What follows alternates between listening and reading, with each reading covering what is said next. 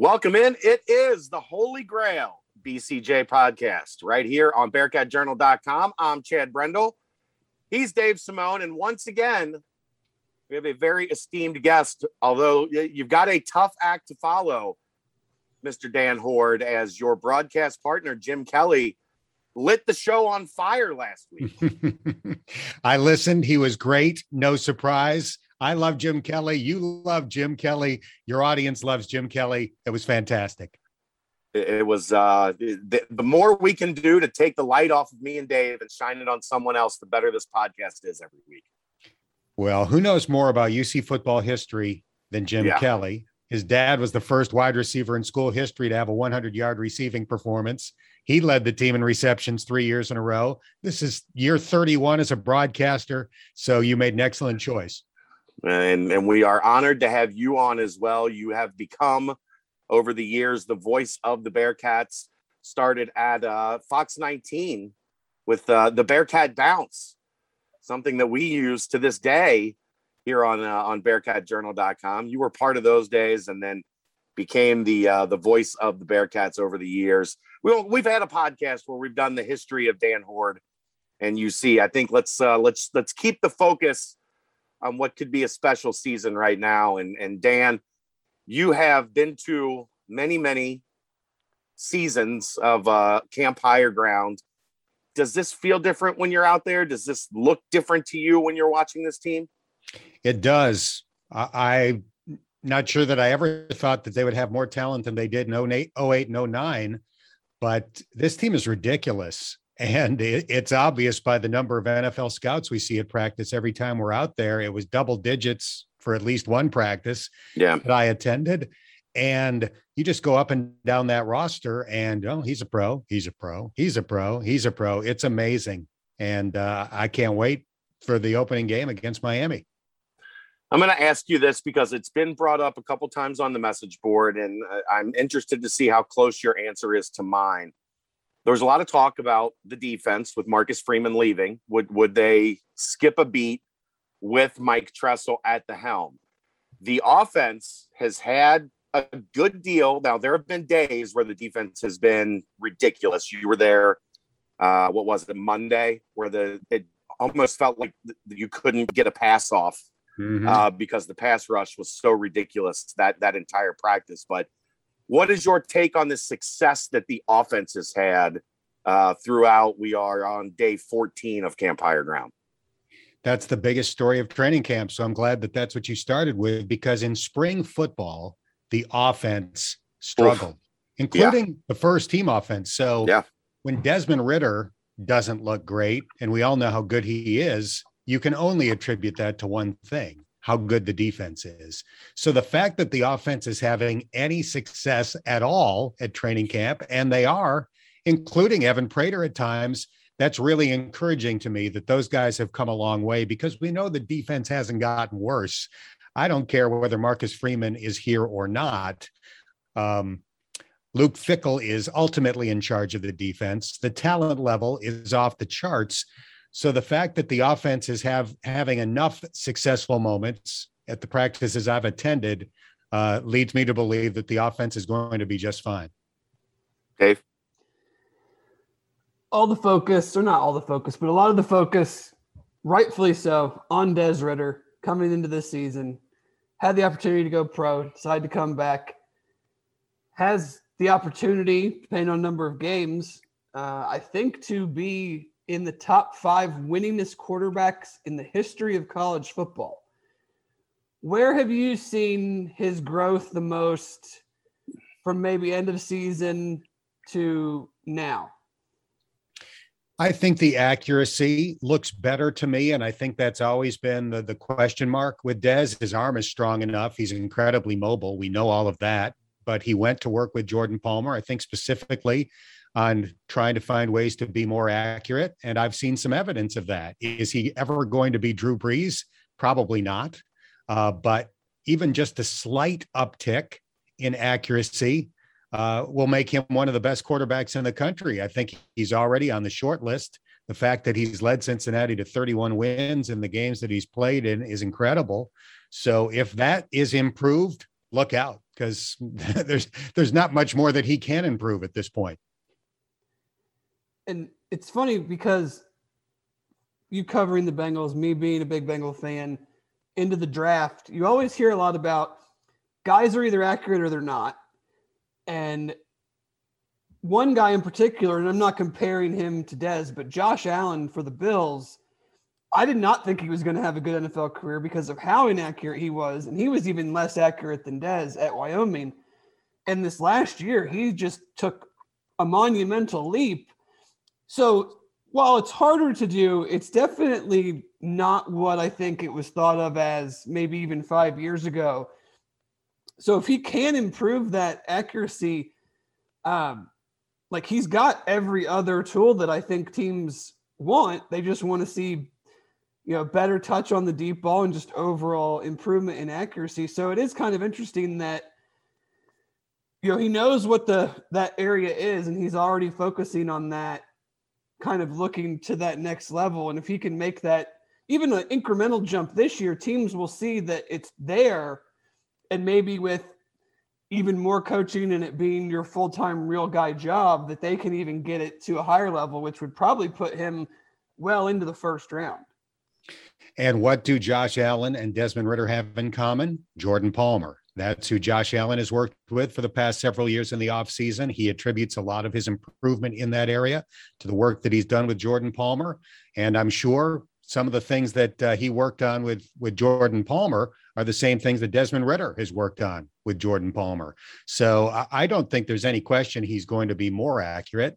And when you ask Dez, you know, what would you like to improve on this season? The stat that he always brings up is completion percentage. And there are ways to do that without being the most accurate thrower in college football. You can have a lot of screens and dump offs and things like that, and that artificially builds up your completion percentage, but that doesn't really describe the Cincinnati offense. They're not suddenly going to become a team that runs a million bubble screens to get their quarterback's completion percentage close to 70. Mike Denbrock's going to look to throw the ball down the field, and I think Dez is going to be even more accurate than he's been in the past. 70%, that magic number for him? That's the goal. I don't see him hitting 70, but I think he can get into the high 60s, and that's plenty good enough, especially when you add in his ability as a runner. Well, I think you definitely, too, look at yards per attempt, and if that number is going up and his completion percentage is going up even a little bit, then that correlates to much better accuracy because you're taking more chances down the field, but yet still increasing your completion percentage. And more targets that are going to be open downfield. That helps as well. So with the emergence of some of the wide receivers that we are seeing at camp, I think there's a very realistic possibility that some of those deep balls that were incomplete, partly because of the throw, but also because of the person they were being thrown to, have a much better chance of being deep ball completions. I think that's one thing that's jumped out to me about this team so far in camp, Dan. We know that they've got a really, really good boundary receiver in Alec Pierce. We know historically they've been very good in the slot. They've had good tight ends to throw to. It feels like, to me, the field wide receiver position, the outside wide receiver to the field side, has been kind of the weakness, the bugaboo for this program since they had that massive haul of Mikhail McKay and Johnny Helton and Chris Moore and Shaq Washington and, you know, the Alex Chisholm and there's one more, Max Morrison. Nice. Right? It's a pretty good pull off the top of your head right there. Got all six. Where they've struggled is they haven't had a great threat at field wide receiver. We've seen an excellent battle this camp, I think, between Tyler Scott. Jaden Thompson has kind of had a resurgence in this camp. Blue Smith has shown to be an adequate outside kind of possession type guy. And all of a sudden, I think, at least to me, watching them, it feels like that's the difference, is that half of the field, and that's the wide side of the field, is no longer a black hole. It feels like they can make big plays from that spot. Yeah, I agree with you. And I just think the depth in general now of wide receiver, because, you know, Alec Pierce goes down last year. Now you've lost your best wide receiving threat overall. If something happens to him this year, and hopefully it doesn't, but you just have so many guys. You name several, then you take Michael Young, then you take Trey Tucker, Will Pauling. Jordan Jones. Absolutely. I mean, it's a shame that I keep forgetting about him. There are times at practice that I look up and I see number 5 and I'm like, wait a second, he's really good. And right now he's not at the top of the totem pole, but he's a good player. So there are a lot of players that can contribute, and I'm sure they're going to rotate a bunch of them in, hopefully because they've got big leads, but also just in general that, you know, the ability to keep a receiving core fresh is such a big advantage. Over the years, I have now anointed you, because of all the time you spent with Dave Lapham, I have now anointed you an offensive line guru. Because you are the voice of the Bearcats, you get VIP access to areas of the field that Kaz doesn't let us. He's shocked. We have to wear shock collars. He shocks us if we try to get to the places that you're allowed. What is a nice perk, I admit it. What are you seeing from this offensive line? And how hard is it to judge this offensive line being tasked with stopping that defensive line every day in practice? It's a real issue. And I'm having a hard time getting a firm grasp on how good the offensive line is for that reason. I think John Williams is going to be a really good college left tackle, but he's a redshirt freshman and he's blocking monsters or trying to block monsters on a regular basis. Nobody's going to look good if they are matched up against Myjai Sanders at practice for a bunch of snaps. Nobody. I mean, I may be the best left tackle at Ohio State or Alabama, but James Hudson held his own, and he was a high round NFL draft choice. And Myjai still got him plenty. Right. And that was Myjai last year. Yeah. And Myjai's better now. Right. Myjai's better now. So it's hard for me to get a grasp on how good the O-line is. I think it's fair to say that's the biggest question mark on this team. With Jake Renfro missing some time at camp, that's complicated things because they've been moving McConnell inside, sometimes the center, and trying Gerhardt and, you know, trying to figure out what the best guys will ultimately be if somebody has to miss a game at any of the positions. So you wind up doing a little bit of musical chairs. I think the 5 guys that are projected to be the starters are going to be a good group. I think they have a sub at tackle and a sub at guard that are fine. When you get below that, I have some question marks for how strong they'll be. But I do think that the 5 guys that we expect to be healthy and lining up in week one are going to be pretty good.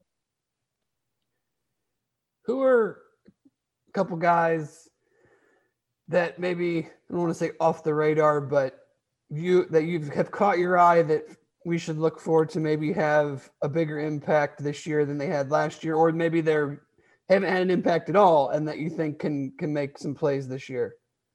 You know, it's interesting because my under the radar guys, I think, are really good players, and I just don't know how much playing time that they will get unless the games are lopsided. I think Jaheim Thomas has come along by, you know, leaps and bounds for how he looked a year ago. I mean, last year he looked like a guy with a good physique.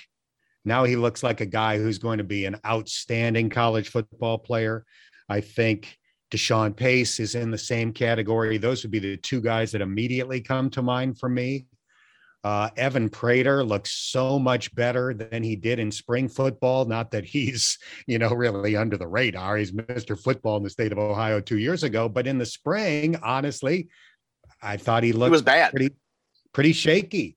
And it's really due to the offense and due to the fact that he didn't get many snaps last year, being the 3rd guy on the quarterback totem pole. But now he looks pretty good. I think he's going to be a very capable replacement for Dez down the road, assuming that, you know, he winds up winning the job next year, which I think is likely. So just off the top of my head, those are the first 3 guys that come to mind, but it's a pretty long list. And again, unfortunately, some of these guys are just a little bit buried right now because of how good the guys ahead of them are. Dave was really hoping you'd say Will Pauling. Well, I was going to ask if you'd like to jump on and be like a co-founding member of the Will Pauling for Heisman Walt, the Ring of Honor fan club. I'm currently the CEO and president and accepting all applications right now. Yeah, Heisman might be a bit of a leap, but I did mention his name when I was running down the the depth at wide receiver, and certainly he's a guy that's made a lot of big plays. Every day that I've been out there, he makes at least one or two big plays. So yeah, Will Pauling is definitely a name who's kind of come out of nowhere. I guess since he scored the game-winning touchdown in the spring game, that was the first time I kind of really circled him on my training camp roster. And now at Camp Higher Ground, he's a guy that is making plays every time you go out there. Well, it kind of shows just in the last 2 years where that wide receiver room has gone. If he was doing this now 2 years ago, he'd probably be a starter or right there getting reps with starters. And now he's been impressive at every practice I've been to, and that's not as many as you guys, but like there's a chance they're going to find a way to get him on the field, but there's just so many, especially in the slot. He's number three in the slot. There's just not a lot of footballs to go his way. So, you know, how much is he really going to play if they're, you know, with so many guys now? Correct. I mean, who do you take off? I mean, you hate to take Trey Tucker off the field or Michael Young if he's in the slot. I do think that he's going to wind up being a contributor in some way, shape, or form, but I just don't see him getting a ton of snaps except for when games become lopsided, and hopefully that's the case almost every week. Back to Evan Prater real quick. I was worried coming out of the spring. I think you were too. I know Justin and I, Williams and I, talked about it today with ESPN had a writer there today that's doing a feature on UC. Coming out of spring, I was worried about the progress of Evan Prater and whether he was ready to be Des Ridder's backup in such an important year. And I would say now, and I said this last week with Jim, I think he's farther ahead entering his redshirt freshman year than Desmond Ridder was. Because I know we were all pretty worried about Des if Des had to go into the game going into that season. It turned out to work out pretty well. But your thoughts on just how monumental that jump has been from the spring, where we all were looking at each other, many of those practices going, he's got a chance, but he's got a long way to go, to watching him at this camp and thinking he might not be there, but he at least has the GPS to the neighborhood. Right. Yeah. I think in the spring I thought, okay, I can see some of the potential there, but God forbid if Des got hurt during the regular season, I'm not sure how good that's going to go. Now, again, I still say, please God, don't let him get hurt. I certainly hope that's not the case, but now I do have a lot more confidence that they would function fine if Evan went into the game. Is he better than Des was as a redshirt freshman? I don't know. I think they're pretty comparable, actually. Tremendous running threat right off the bat, and a guy who's going to be a little bit inconsistent at this stage of his career as a thrower. But when you go to practice now, he is regularly making good throws, whereas in the spring, it was just a handful of times at practice. Now, every possession, he's going to make a decent throw, or at least, every few possessions, he's going to make solid throws down the field. And in many cases, deep balls, he's shown the ability to throw a good deep ball at Camp Higher Ground. So I guess in the spring, I had a little bit of a question in my mind. Is he going to be as good as we thought? Is he the quarterback? Oh, that issue to me has been resolved. I'm pretty confident that he's the guy and is going to be a very worthy successor to Des down the road. In your talks with Luke since the Peach Bowl and now in camp, and I want to kind of combine these since you also do obviously cover the Bengals. To me, camp this year has just, it's taken on a much more, I don't want to say NFL feel, but like they just seem like it's very, very business oriented. And like, we know we're damn good and we probably should have went undefeated last year. And this is our time to, you know, prove that to ourselves, prove that to other people, whatever the case may be. Do you get a sense that there's kind of this, like, I don't even know the right word to say, but much, you know, NFL, like, more, this is a job than in maybe camps past? It doesn't look anything like an NFL camp because they hit people. Well, that's true. So you cut in and out of me a little bit, but I did get the gist of your question. I think that's true, partly because the team is, relatively speaking, so old. I mean, with these super seniors that have come back, this is a very mature group. So I think because of that, it is maybe a little more businesslike or professional than it normally would be. But as long as Brady Collins is there, you're also going to have that, you know, that crazy youthful excitement and the element of fun that Brady and his staff bring in to play. So I think there's more feeling than it normally would be, but there's always still something kind of crazy going on a regular basis that has that collegiate, you know, youthful excitement and fun to it as well. How different is that than all the other staffs you've seen at UC? The ability this staff has to navigate back and forth between business and, we understand that these are 18 to 22 year olds and they need to have a little fun in the process as well. It's definitely one of Luke Fickell's strengths. I don't think there's any question about that. I love watching him at practice because, you know, he's very intense. I mean, he is locked in on every snap at practice, but he rarely blows up. And maybe that's because he's got a really good team, but it doesn't happen very often. And then when it does, because it's rare, I mean, it really gets everybody's attention, including people like us. I mean, when the switch flips, you don't, you know, want to mess around. You didn't want to have a smile on your face when the switch flips.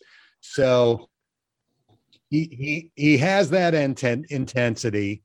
The guys respect it, but he also has a unique ability, I think, to connect with everybody, young, old, white, black, different environments. It doesn't matter. He is one of those special people that connects with everybody on the roster, everybody on the coaching staff, even everybody working at Camp Higher Ground. I think it's one of the reasons he's so successful. And one of the things, it's a really minor thing, but it always has caught my ear since he's been the head coach. At the end of practice, they gather in a semicircle. I usually try to stand on the periphery and see kind of what the theme was of the day or whatever he has to say. And he always, with no exception, thanks them for their hard work. You know, he'll say, I appreciate you guys. And that's, I don't know, maybe that's a minor thing to everybody else, but I'm just not accustomed to head coaches at the college level or the pro level telling his guys after a hard, intense practice that he appreciates it. Is that a big deal? I don't know. Maybe it's not. But to me, that always catches my ear, that he makes the point to let them know every day that he appreciates their hard work. Yesterday is also a perfect example. It's his birthday. You would think on the head coach's birthday, he goes helmets, shoulder pads, leg pads, like lace them up. We're going out there. We're having, you know, a 2.5 hour practice. We're lifting weights all day. We'll be back out here for a walkthrough at night. Helmets only. It was a spirited practice. The guys clearly responded. Helmets only. No weights in the afternoon. And they canceled meetings at night because they did their sketch comedy that we saw. They gave him his birthday present. To me, that's something that for guys that play for you, that goes such a long way when you give them a present on your birthday. Like, I think that means a lot. And that's he's a master at like what you just said and what we saw yesterday. Yeah, he's got great feel for stuff like that. Great feel for when to push, how hard to push, when to take your foot off the gas pedal a little bit, because he was a great player at Ohio State. Maybe it's because he's worked for such great coaches in his coaching career and learned from the very best. But his feel for that kind of stuff is as good as anybody I've seen, football, basketball, whatever, in the coaching profession. Not sure how much time you've had yet to kind of focus on the conference with everything going on, but just your general thoughts on UC versus the rest of the league. Do you think there's a pretty big gap? Or is it tighter with a few teams? And then kind of who is your, you know, if UC is going to go to the conference championship, who are maybe a couple teams you think they could possibly face? I think UCF is the second most talented team in the league. And I don't think the talent gap is huge. I think they've got a great quarterback, obviously, in Gabriel, although UC has handled him pretty well in the last 2 years. But I do think going through a coaching change typically pushes you back at least a notch or two in year one. So the talent to me is comparable, but Cincinnati's stability in coaching is going to give them an advantage. I'm not ruling Tulsa out because they're always underestimated. I think they're going to be better at quarterback. You know, they lost an experienced quarterback who I didn't think was very good. So even though, once again, people are sleeping on them, they're not picked to finish near the top, but to me, those are the next two best teams in the league. All right, we're going to let you go. I know you are just checking in to your hotel in Washington, D.C. for the Bengals game tomorrow night, and we give you a great deal of thanks for taking a little time out of your schedule to join us before you run downstairs and get some food before everything closes. In this new COVID world, nothing's open after 9 o'clock. Correct. And we're staying at a hotel actually on the University of Maryland campus. So I'm in College Park, Maryland, as opposed to Washington, D.C. And just driving in here, there didn't seem to be much nearby. Although it's a college campus, there must be. I'm sure I could it's gotta get be a late-night pizza if place, I had to. The hotel restaurant... It is bound to be, but I'm going to try to grab something at the hotel restaurant here while I can. So I appreciate it. Thanks for having me on. Keep up, Dan. The great work. I love listening to you guys when I go for my my regular runs. You keep me informed when I can't get there. So on behalf of all Bearcat fans, thanks for all you do. It's awesome. Thank you. And is Sam old enough to listen to us say bad words now? I would prefer that you still avoid certain ones. Now, it has amused me over the years that people will say, you know, gosh darn it, and do a sorry Dan. Sorry Dan really only needs to be reserved for the F-bomb, I think. Most of the other stuff, Sam and I are not offended by, but you know, if you can leave that out when he's sitting in the back seat, we're driving to school, that would be good. How old is Sam now? He's huge, Dave. He's huge. Sam, yeah. Sam is a 5'11" and a half inch, 15-year-old 10th grader. First day of school is today at Walnut Hills. He's grown a foot in the last year. He has a lot more hair than his father. And he loves his Bearcats. Well, that's great. Well, we're glad we've progressed past the UCLA game and Dave after dark. So I'm glad to hear it. Hopefully you'll be back in time for camp on Saturday. But if not, I will see you back on campus probably next week sometime for practice. Great. It's great to have you, Dan. Appreciate it. And we will talk to you soon. A huge thank you for joining us. My pleasure. Anytime. Thanks for having me on. All right. That's the great Dan Hoard, the voice of the Bearcats.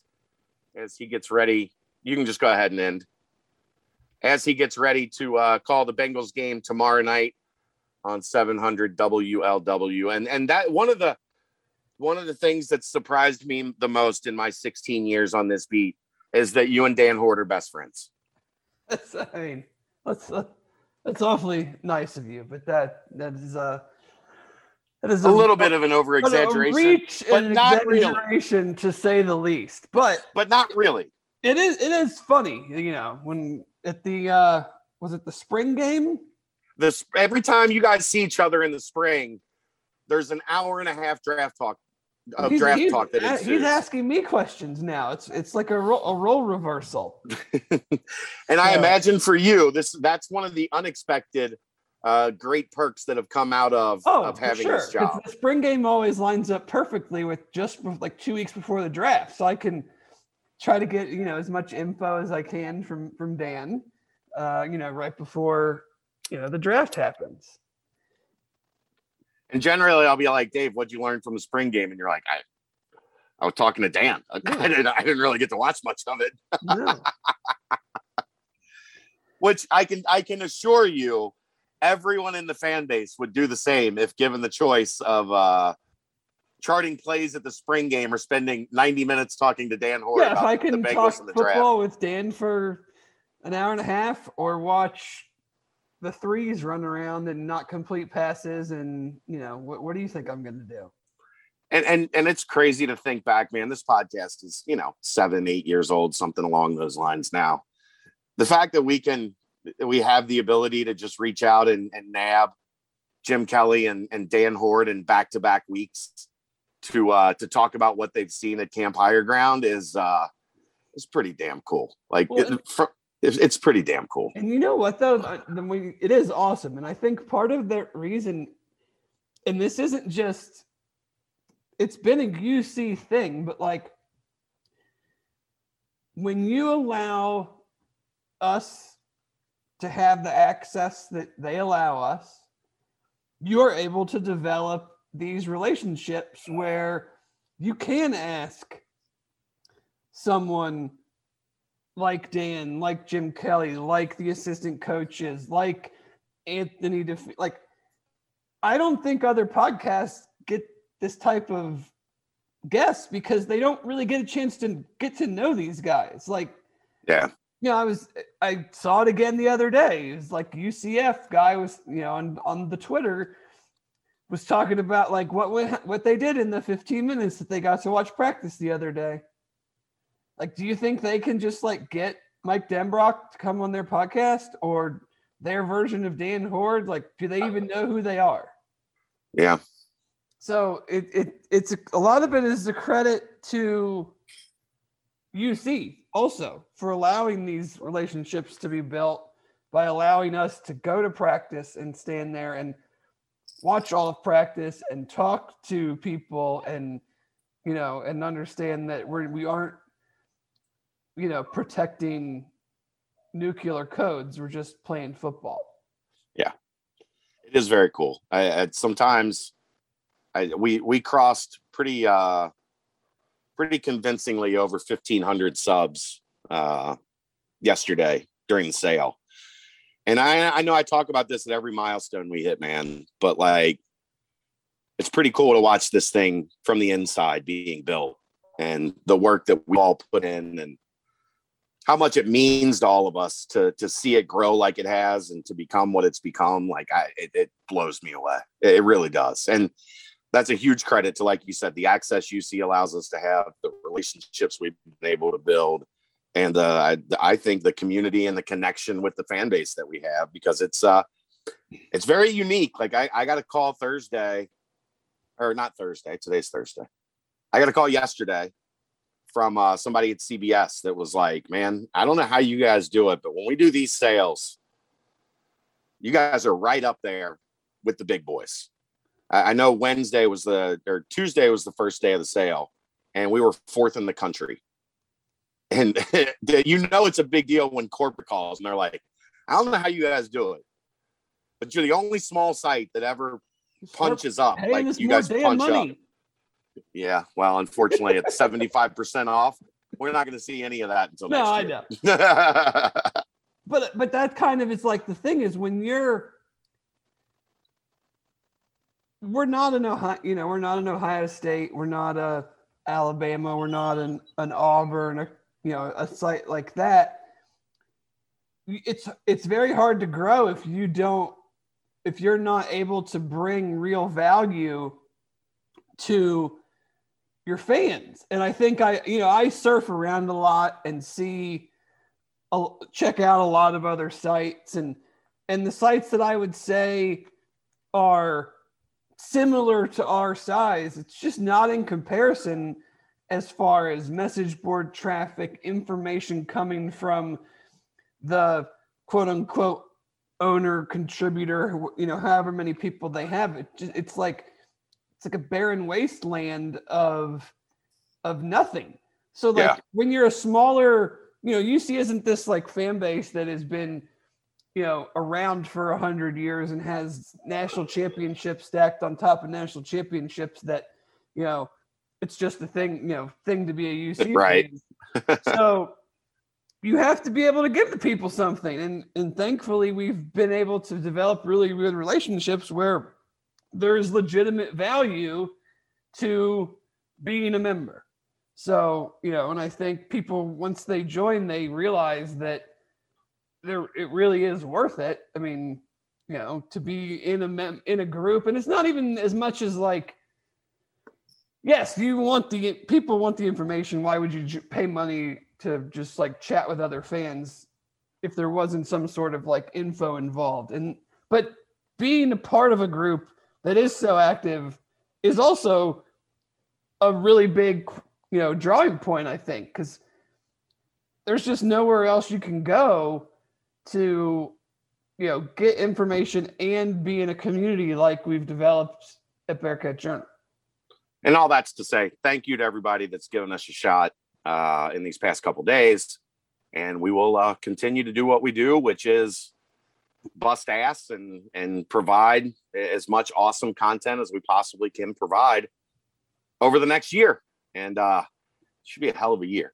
Can we get to the damn season? Like, this is the part of the year that I'm like, I just want to play a game. I don't know what else I had to say. Like, the defense is really damn good and the offense has been pretty good too. Like, let's just play a damn game.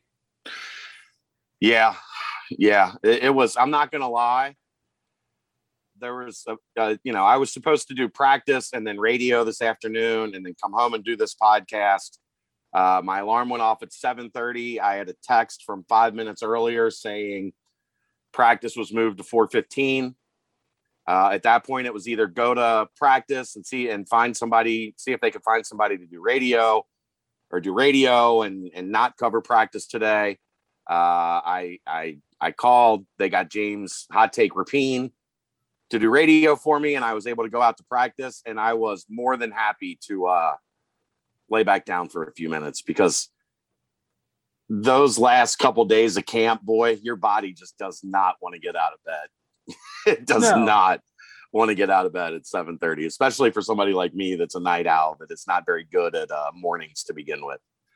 I was a little upset, but not nearly as upset as normal when you get that, hey, we're changing your whole day. It was more like, oh, that's okay. I'm okay with it today. But I did go to practice today. I don't know that I'm going to do a full recap tonight. So this podcast will probably have to serve as the full recap tonight. So go over my notes real quick. The opening today was 2-point conversions. Oh, the opening. Got to practice those. The opening, for those that don't know, determines what side of the field they warm up on the next day. The side that wins gets to host stretches and warm-ups. It's just one of those small things that Luke Fickell does every day to create competition. Defense dominated 2-point conversions today, or at least dominated the first team in 2-point conversions today. The first team went 0 for 3. Second team went 2 for 3. Evan Prater. Need better two-point plays. Evan Prater found Trey Tucker and Blue Smith on a pair of 2-point conversions in the opening today. So that was exciting. That sounds very exciting. I'm really upset that I couldn't be there for that. One of the plays was a Myjai Sanders swat at the line of scrimmage. I think we're also going to see a large number of those this year. Oh, we saw a large number last year.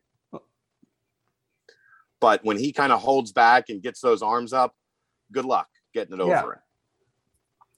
I thought Todd Bumpus had a really strong practice today, running with the ones opposite Sauce Gardner. You know, we talked about him a lot at the beginning of camp, that he was, you know, one of the culprits of some of these young wide receivers starting to make a name for themselves. He has bounced back. I thought he had a really good day today. The running backs, especially, they did a couple run game periods today where they were working on the run game. Saw good runs from Jerome Ford, from Ryan Montgomery, from Charles McClellan, from Ethan Wright. They each had, you know, at least two and a couple of them three noticeable gains on the ground. So a good day for the running backs, and a good game, a good day for the deep ball. Drew Donnelly with a couple long touchdown receptions, one from Evan Prater, one from Hoying got in the action today. Jacob Hoying, who is Luke's nephew. Well, hey, that's the second deep ball to the Hoying to Donnelly connection. Yeah, so keep an eye on that one. You know, we talked a lot about the Jack Perry relationship with some of those guys he had built because he had thrown so many balls in the spring. But now we're looking at Hoying to Donnelly. We're seeing that a pretty good amount. Dez hit Pierce deep. Prater had a dart to Trey Scott. Dez hit Wyatt Fisher. Wyatt Fisher, with his name back in the action, for a 50-yard touchdown. He hit Lenny. Dez hit Lenny for a 20-plus yard pass. And Prater had a good 25-yard touchdown run. Cole Smith missed from about 43, just a little bit wide left. DeBlanco had a sack. Prater found Nate Lawler for a touchdown in the red zone from the 4-yard line. That's about it for my notes today. All right. Oh, did I say Joel DeBlanco had a sack? I think so. I think he did. Okay. Wanted to make sure I got Joel his credit in there. Yeah, we're to the point where we need to play somebody else, because honestly, I don't care about anything you just said. Yeah, I tell you what, the fun thing, normally it takes until like by day 7 or 8, like I'm out of things to write about practice. Because normally they're not this damn good, and like that many guys are making big plays, whether it's offensively or defensively. But like we know the deal, like. Can the tackles hold up? Can Jake Renfro stay healthy? If that's the case, the offense will be fine, and we know the defense is awesome. Like, yeah, we can't just make up things to talk about. Like when you're coming off a 10-1 season, and you pretty much bring all your good players back. Like, what else is there to say? Surprisingly, there's been way more than I thought we would have to say. Right, but that's because there's like a lot of good players, but it's at some point it's taken longer. But at some point you're just like, I mean, you got 2.5 weeks of practices. You can only say the same stuff so many times. Which I think we have done a good job of not saying the same thing. I try hard. That's what makes it difficult, is I try hard to not just say the same crap over and over and over again. Well, I don't think that's interesting. They've helped us by different guys doing things. It's not been the same 3 or 4 guys on offense, 3 or 4 guys on defense, which has been nice. If that was the case, then we would have exhausted this a while ago. But I think we're to that, I think we're to that point. Yeah, today was getting to the point. It was like, man, I don't know about this practice report tonight. The scrimmage Saturday, 2 weeks before the first game, is not going to be some, you know, knockout, drag-out scrimmage.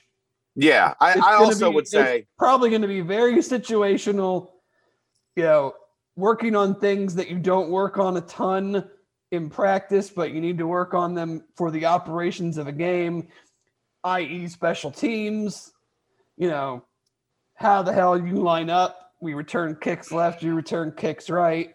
you know, different punt formations, different punt. Well, no, they'll have a situational scrimmage for that back at Nippert. Oh, okay. I didn't know if that might be the gist. No, I think Saturday is they usually do. They usually do two like legit scrimmages, and then they'll usually end like camp or once they the first day they're back at Nippert with the situational scrimmage. But because school started earlier this year than it has in correlation to when the first game is, they have to come back to campus this weekend to start school on Monday. The school would not let them stay out at Camp Higher Ground for a couple additional days to finish up camp the way that they normally would. But the other thing I wanted to say, everybody calm down about guys being dinged up in camp. It's camp. What the hell do you think is going to happen? No one's going to twist an ankle or have a muscle strain or something? And if it was serious, you'd know that there's something serious going on. Here's the thing. Here's kind of the best way for you guys to judge this, especially to some of the new folks. We do not report injuries. So if we mention that a guy is like a little dinged up, it's nothing serious. Because if there was an injury, you know what we wouldn't be doing? Mentioning him at all. Right. It wouldn't be. And we'd be talking about their backup a lot. Right. If someone's name isn't mentioned for a week straight, it's probably not because they're not having a good week of practice. Yeah. It's probably because they're not practicing. So if I say like, this guy was out today, like there's at least four guys I know that missed practice today that were probably close enough that if it was a game week, they would be fine. Like there wouldn't even be a thought as to whether they would be practicing or not. So just, I know it's part of what fans do. To stress about everything. That team 2 plus weeks away from their first game with huge aspirations. The last thing you need. Dude's not practicing right now is not a big deal. Right. If we get to Miami week or even we're going into the bye and there's guys that we're not seeing, then there's a legit reason to have some concern. Right. Or if you were relying on young guys, it'd be one thing, but we're not. Right. So there's nothing to be stressed out about right now, injury-wise. Promise. Cross our fingers. Fingers crossed. Like that's as of today. Like I didn't. We know how that's gone in the past. Last practice of camp. Yeah, that was a worrisome camp because we went through that camp with almost no dings or nicks or bruises. Yeah. 2 years ago. That was when we came out of that camp. We came out of that camp thinking, "Wow, this team's healthy." Like almost everybody made it through without missing a practice. And then the last day of camp, Wiggins tears his ACL. And the first day back on campus, McClellan tears his ACL. Yeah. You don't ever want him to be too healthy coming through camp because it's football. Injuries are coming. Yeah, right. I did want to ask you about something that I've started to notice, and it just kind of makes me laugh. And it's not necessarily UC related, but it is. So as the season's gotten closer, I've been, kind of checking in on AAC teams. I mean, I know Indiana and Notre Dame pretty well, so this is mainly like AAC teams. And it started in the spring and now has really kind of ramped up is whether it's articles or podcasts or whatnot. I keep hearing this whole notion of, well, this team has really, they've really taken a step forward and, you just don't know after last year because they didn't have a spring practice and they didn't have summer workouts and they've had all that stuff this year. And, they're stronger and they're this and they're that. And I just kind of have to laugh because UC didn't have those same things either.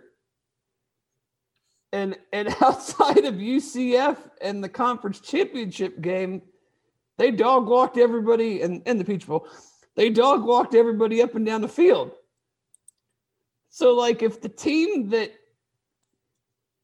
kicked your butt last year without spring football and summer workouts, what do you think is going to happen this year? Yeah, and it's like this built-in excuse that, like, but they don't think that other, like, the good teams didn't also go through those things. Well, I mean, what I would say is, like, we've seen significant jumps from numerous players from spring football through camp. Right. So, yeah, you might have gotten better. So did we. So did we. Like, yeah. That's not going to make the difference for you. that's like, I you know, I'm sure it's all very accurate, but like I was listening to the SMU podcast today, and they're talking about how the offensive line is like much stronger and much more physical, and they just didn't have those opportunities last year because of no spring practice and no summer workouts. And I'm like, so? Like, UC's defensive line is much stronger and much more physical too. Like it's like they think that like they're going to make these gains on UC because UC's not doing these things.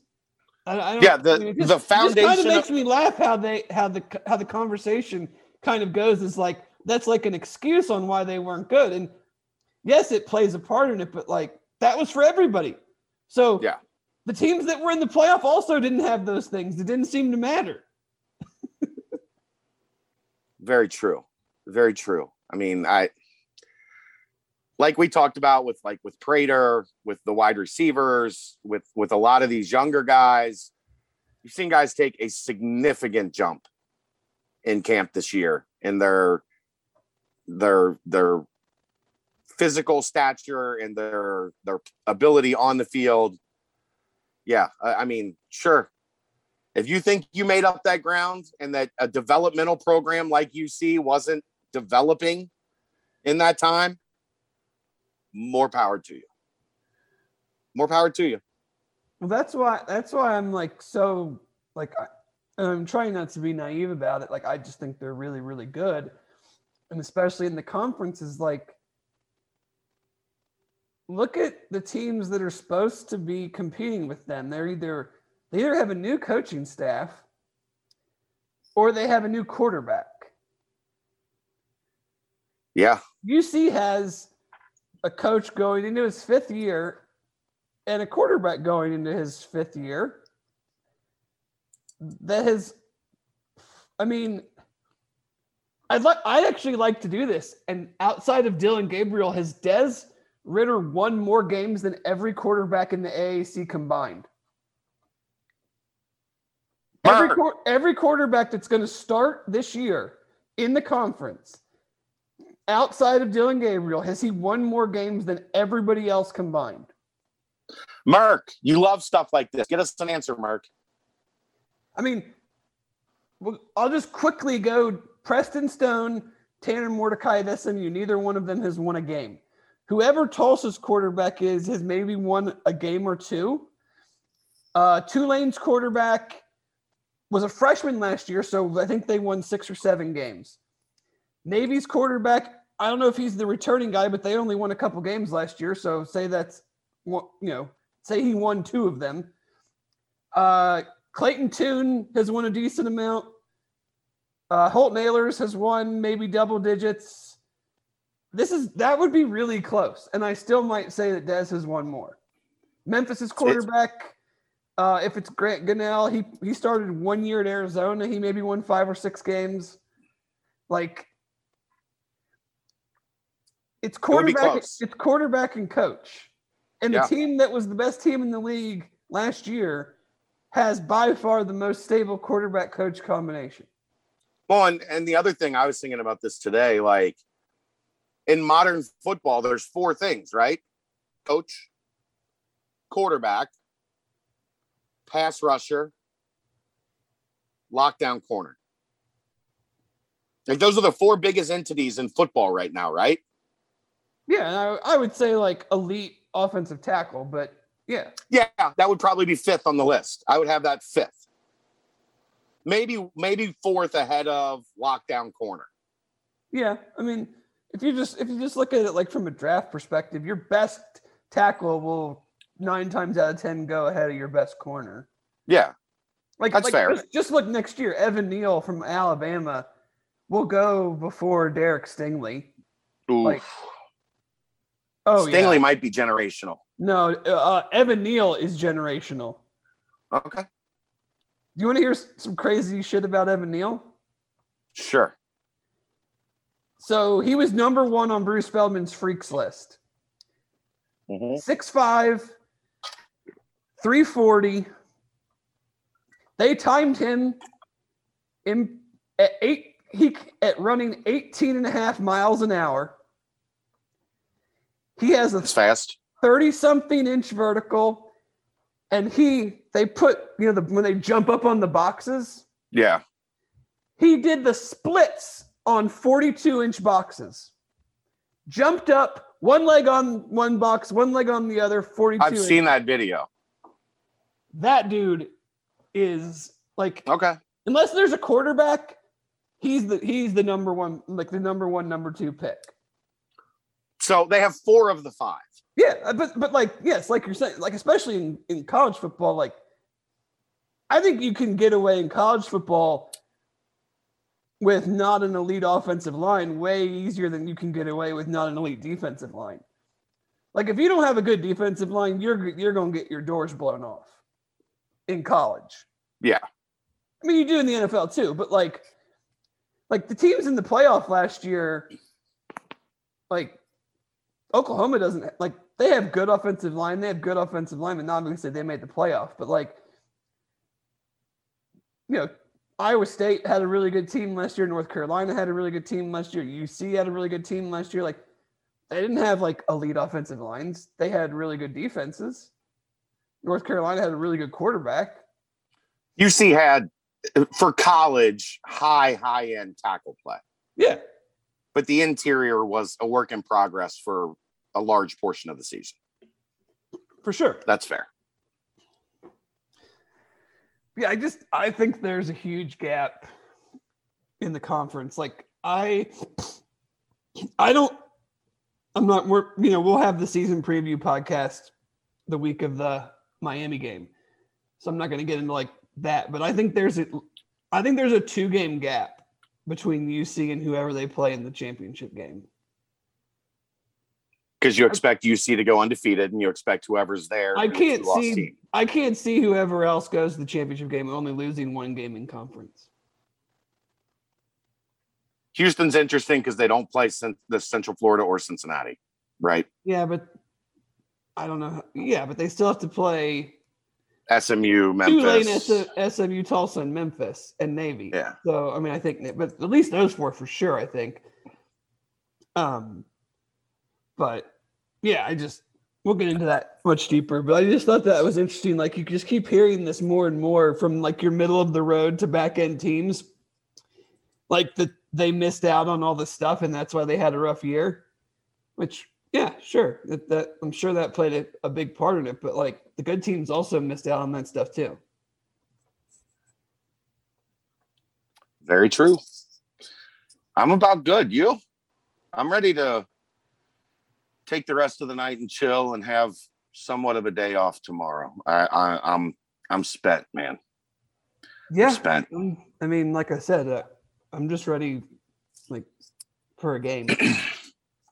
I think we'll get to a couple practices next week. And then the following week we'll get into our in-season rotation, which is Tuesday practices. We'll get to see.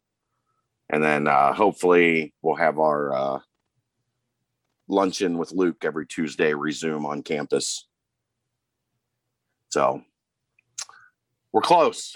We're not there yet, but we're getting close, David. Did you see the guy that just did he send it to you? What's that? The gif of Luke. Oh, wrestling? In high school. Yeah. Yeah. I'll retweet that out. It took six of them to get him in the tub yesterday. And he wasn't fighting it. What a strapping young man. He wasn't – if he didn't want to go in that tub – here's the funny part, the backstory to that. He stood – so last year was the only year they didn't throw him in the tub on his birthday, just with everything going on, you know. But the three previous Camp Higher Grounds, they have given him a bath in the cold tub on his birthday every year. He knew if he came over there, it was going to happen. So he tried to wait it out. He stood with, there were scouts from the Falcons and the Lions, I think, yesterday. Yeah. Falcons and Broncos. He stood with the scouts from those two franchises for a good 25 minutes, hoping that the players would give up and just disperse and leave him alone. And after 25 minutes, it became pretty evident that there was 10 of them that weren't giving up the mission. So he walked over there. They were really soaking up the cold tub time, waiting for him. Yeah. And so he walks over there, and then you see him like vultures start circling behind him. And he looks and he's like, look, just let's get it over with. It still took six of them to get him in the tub. And if he wanted to, he could have one by one taken all of them out. Just let me get my phone out of my pocket and you guys can throw me in there. I don't think he has his phone on the field during practice. No? If I had to guess. I don't think so.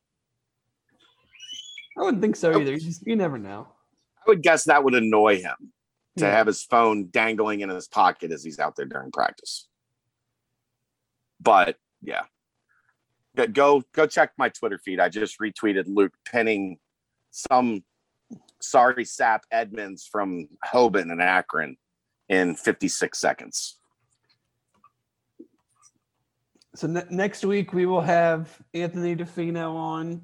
Yes. We'll fire him some questions about game day stuff, which in talking to him, he's very excited for since he has not had experienced game day yet at Nippert. Right. So, some of the things he's flying a little blind on, but, we'll get an update on obviously, what needs to happen COVID related. We'll get an update on if there's new food and beverage options, if there's any new concession stand type things. Are you going to open it up for fan questions, or is this one, are you going to handle the questioning? Not opening up to fan questions. Okay. We've got last time you did. I did. This time is more specific, so I didn't know if that was. That was the last time. Yeah. All right. I will try to we will try to get out of him their plans for conference realignment and also who they are scheduling for home and home in 2024, 2025. I think it was Monday. It might have been Tuesday. They all ran together. I have a list of the teams that have availability currently, but that list has since diminished thanks to the SEC. Yeah. I don't think we're going to get anything out of them. It was either Monday. I think it was Tuesday. The media have been dining at Higher Ground this year after practice for lunch, and it was me, Justin Williams, and Keith Jenkins from the Inquirer all sitting at a table, getting ready to start our lunch. And John Cunningham was there they had a donor event at practice that morning. It was Tuesday, I think. And he starts to walk over and he gets ready to sit his plate down. And he's like, I feel like this is a trap. Bad idea. I feel like this is a trap. So he sits down and we're taking it easy on him. And Justin says something along the lines of, been pretty busy lately, and he's like, yeah, a lot of meetings, a lot of talking. And I was like, so What you guys been talking about? You had any good barbecue lately, John? What you guys been talking about up on the 8th floor of the Linder Center? Haven't had, by chance, been to the Salt Lick or Franklin's, have you? He declined to answer that inquiry, but I gave it a shot. To our fans, and obviously we have some new members thanks to the sale. This is not anything that we've ever experienced with the university. Anthony, if you have a question, if you have a comment, if you have a suggestion, in a professional and courteous manner, I cannot endorse enough emailing it to him, because he will respond. And he will respond in a pretty timely manner. And if it's not timely enough, he'll apologize. Like, I know we've talked in the past about, like, we feel like there's a disconnect and some people feel like their voice isn't heard. And I can promise you, if it's not some just rant or some ridiculous critique you have, he will get back to you. And he will take your thought into consideration. And 9 times out of 10, he probably won't do what you're asking him to do.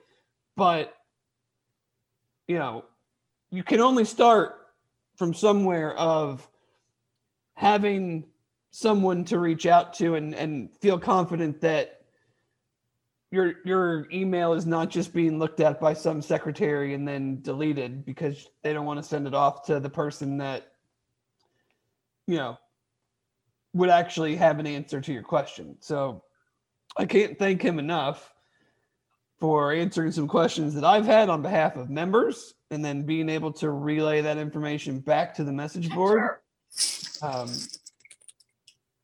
And I'll have more stuff that has come up since the last time we talked. So, you know, if you have stuff for him, I know he is willing to read the emails and probably get back to you. So looking forward to having Anthony next week. That's a hell of a 3-week run. Jim Kelly, Dan Hoard, Anthony DeFino, and then you and I with our season prediction podcast. Do we get a guest for that? Or do we just the two of us? I think people want the two of us on that one. Yeah. We haven't had Justin in a while. Maybe we'll bug him. That's who I had thought about today. Maybe. We'll see. We'll see. All right. Well, I already know. I mean, I've been locked and loaded for that baby since whatever, January 2nd. Right. And I ain't changing my mind. So, although last time, you might want to go 11-1 just in case.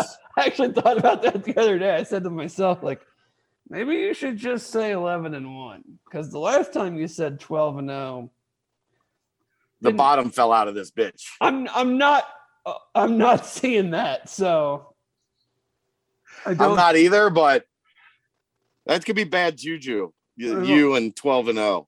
I don't know. I nailed it. I nailed it last year. Yeah. I mean, but that wasn't 12. Yeah, but I mean, it was COVID. That makes it even harder. That's what she said. You're disgusting. My mother listens to this podcast. Hi, Mom. I was talking about COVID. Yeah. Okay. But yeah, so yeah, it'll be. It's all the preseason one's always a fun one, and then we get into our weekly game podcast where we try to figure out how the other team's going to score more than 21 points. Yeah. Oh, by the way, we've had lunch at Higher Ground, dinner at Higher Ground. It hasn't really been a thing because we're not there at night, and when we do night practices, they don't get over until like 10 o'clock. So it's like snack time instead of dinner time. Dinner's a whole different deal, bro. Oh, I'm sure it is. They had Indiana fried chicken. What is it? What is Indiana fried chicken? It was very peppery. It was fried chicken. Different than anybody than any other state's fried chicken. It was. It wasn't like. It wasn't super crispy, but it had a good breading on it, and it was very. Is it more like a broasted chicken? I mean, it was fried, but it wasn't like. It didn't look like it was like heavily floured. You know what I mean? Yeah, like not this huge batter that like. Right. You know, yeah, I know exactly what you mean. It's more of just like when you do chicken wings and you like put just a little light. Bit, yeah. Right. So it's not like a Hooters wing that's like covered in batter. There was more pepper in the batter than there was flour. It was very peppery. I can get behind that. It was very good. They had fried catfish fillets. It was really good catfish. They had ears of corn that they had just gotten from a local farmer that morning. I love corn on the cob. And then mashed potatoes, homemade mashed potatoes with a white gravy.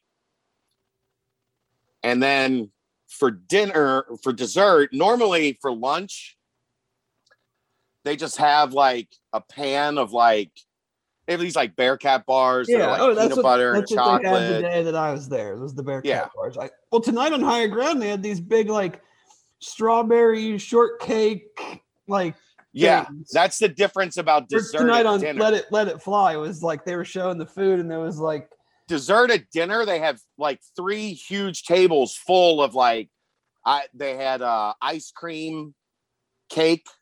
With like Oreos, like cookies and cream, ice cream cake. They had these dessert bars that were like chocolate and cream. They had strawberry shortcake.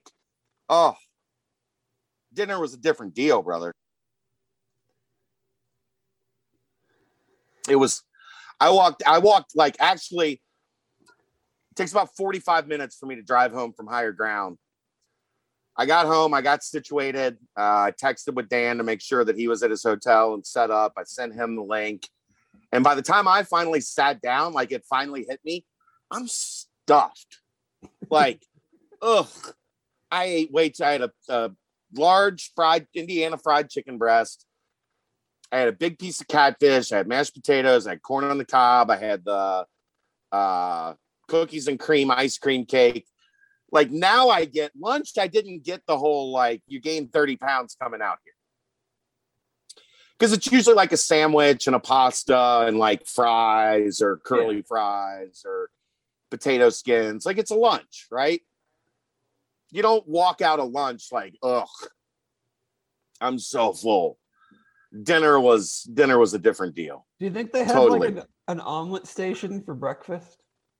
I know that it's like a giant breakfast bar. So I don't think they have an omelet station, but I think it's just like giant pans of eggs and bacon and sausage. And that's what we need like a donor to step up and have like a carving station for dinner, like an omelet station for breakfast. Like that could, you know, when Bearcat Journal really hits it big, we'll step up with the food since we're kind of our thing. Couple of husky fellas. We're just as much about food as we are coverage. It's like our number two thing, coverage, then food, and then alcohol below that. Yeah. That's the three things that we try to do well here. Have you still not had a beer? No, I haven't. Why? Just try it. One, because I just haven't really like, if I have beer, I'm going to like have beer. And I've just been so busy, and I have to get up in the morning. You need to have one to find out if it makes you throw up. Well, yeah, but then I won't feel good the rest of the night, and I won't get to sleep. You haven't had one, so I might try one Saturday night because we don't have anything Sunday. We should get done with the scrimmage. I should be home at like 4 or 5 o'clock so I could have dinner, and then start getting the content ready for the scrimmage. And maybe I'll try to have a beer Saturday night. I still have not. I just time has not been on my side the past couple weeks to give it a try, but it still hasn't happened.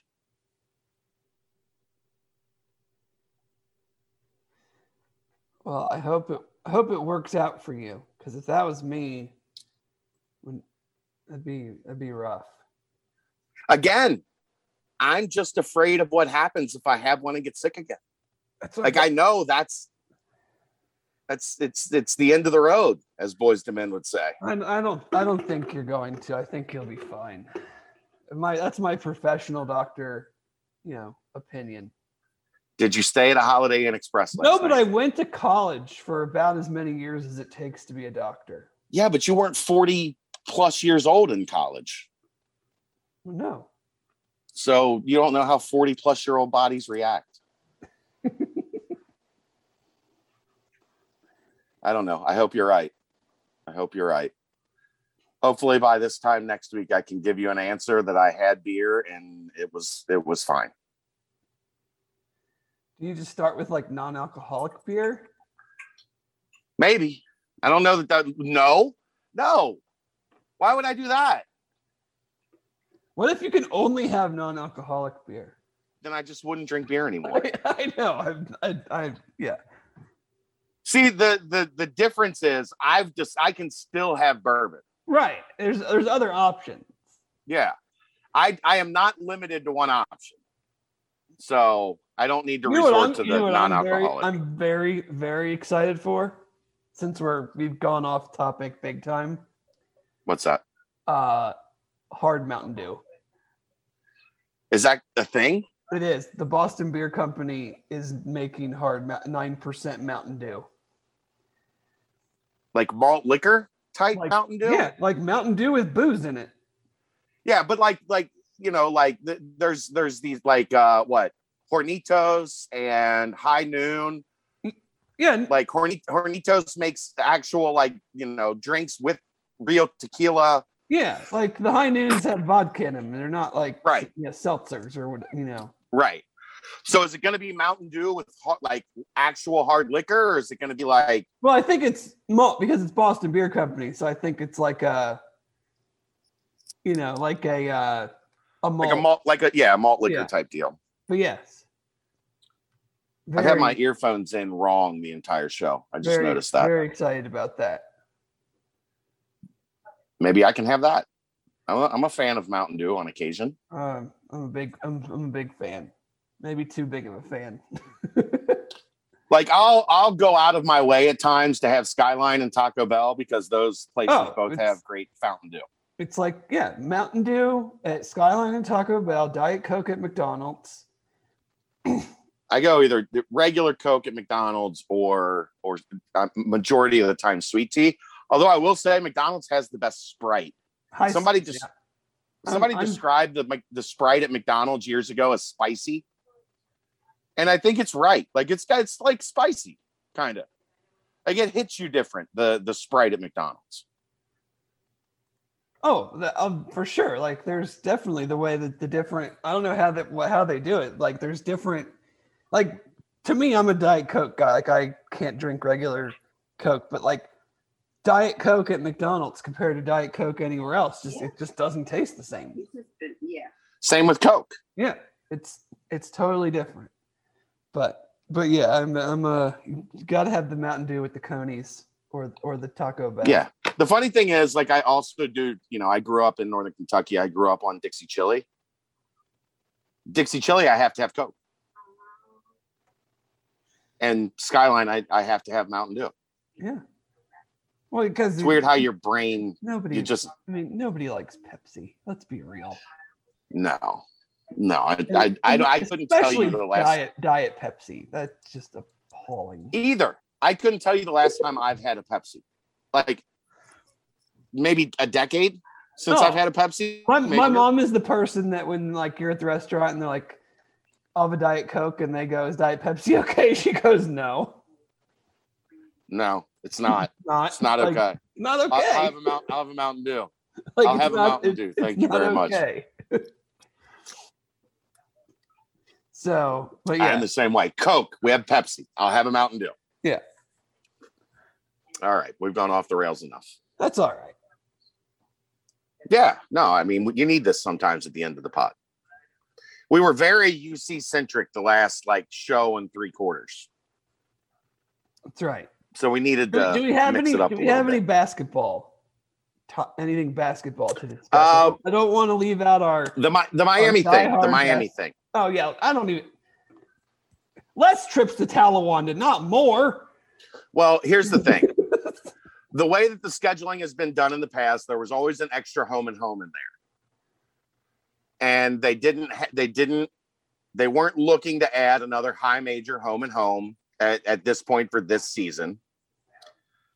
So they had to schedule one. So they scheduled Miami because it's just an easy up and back. And Miami will be here next year. So it's a one-time home and home.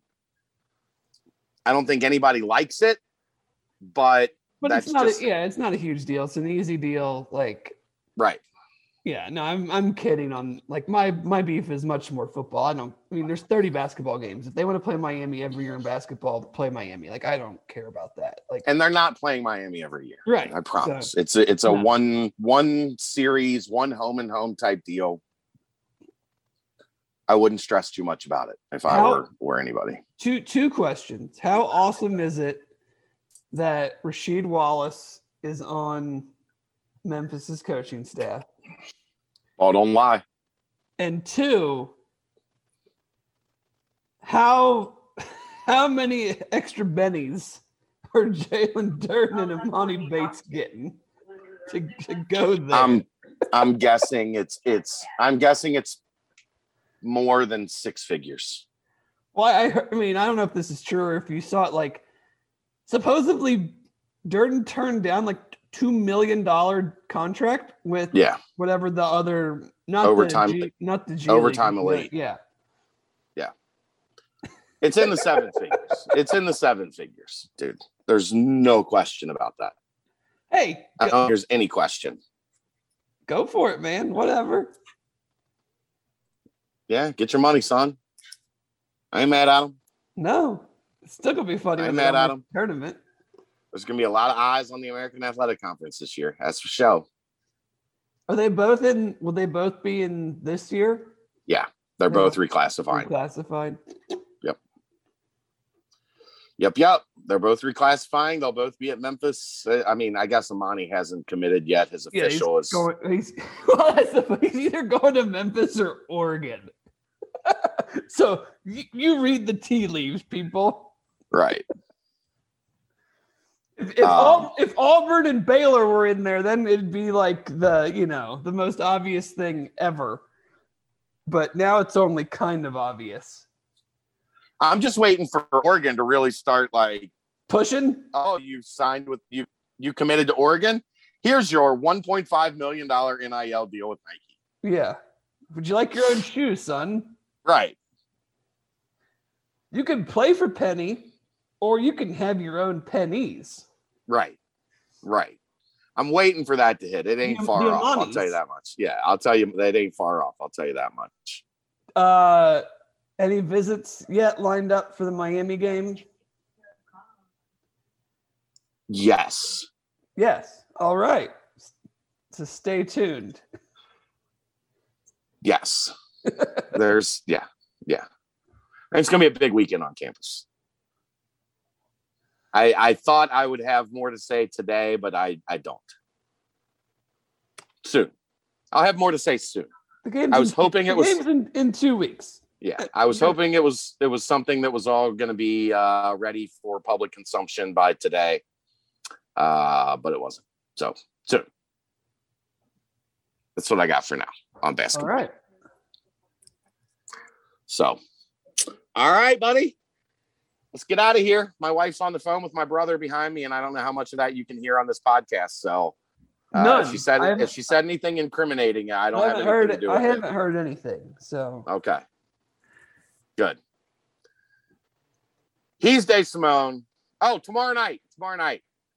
If you're a student, if you're on UC's campus, or if you're a fan and you want to get a chance to say hi to Wes Miller and the team, they will be all at Neo's in Clifton tomorrow night. They've got a couple DJs. They've got a party tent set up outside for safety purposes.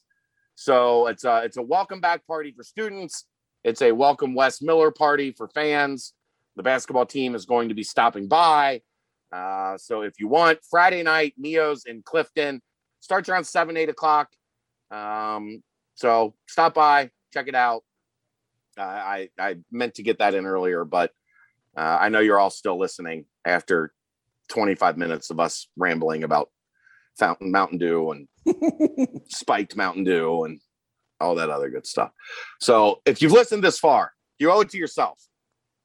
Get to Mio's. Maybe get there a little early, get some dinner, and then hang out for the welcome back party for students and the welcome party for Wes Miller and the UC basketball team. That's going to wrap it up. He's Dave Simone. I'm Chad Brendel.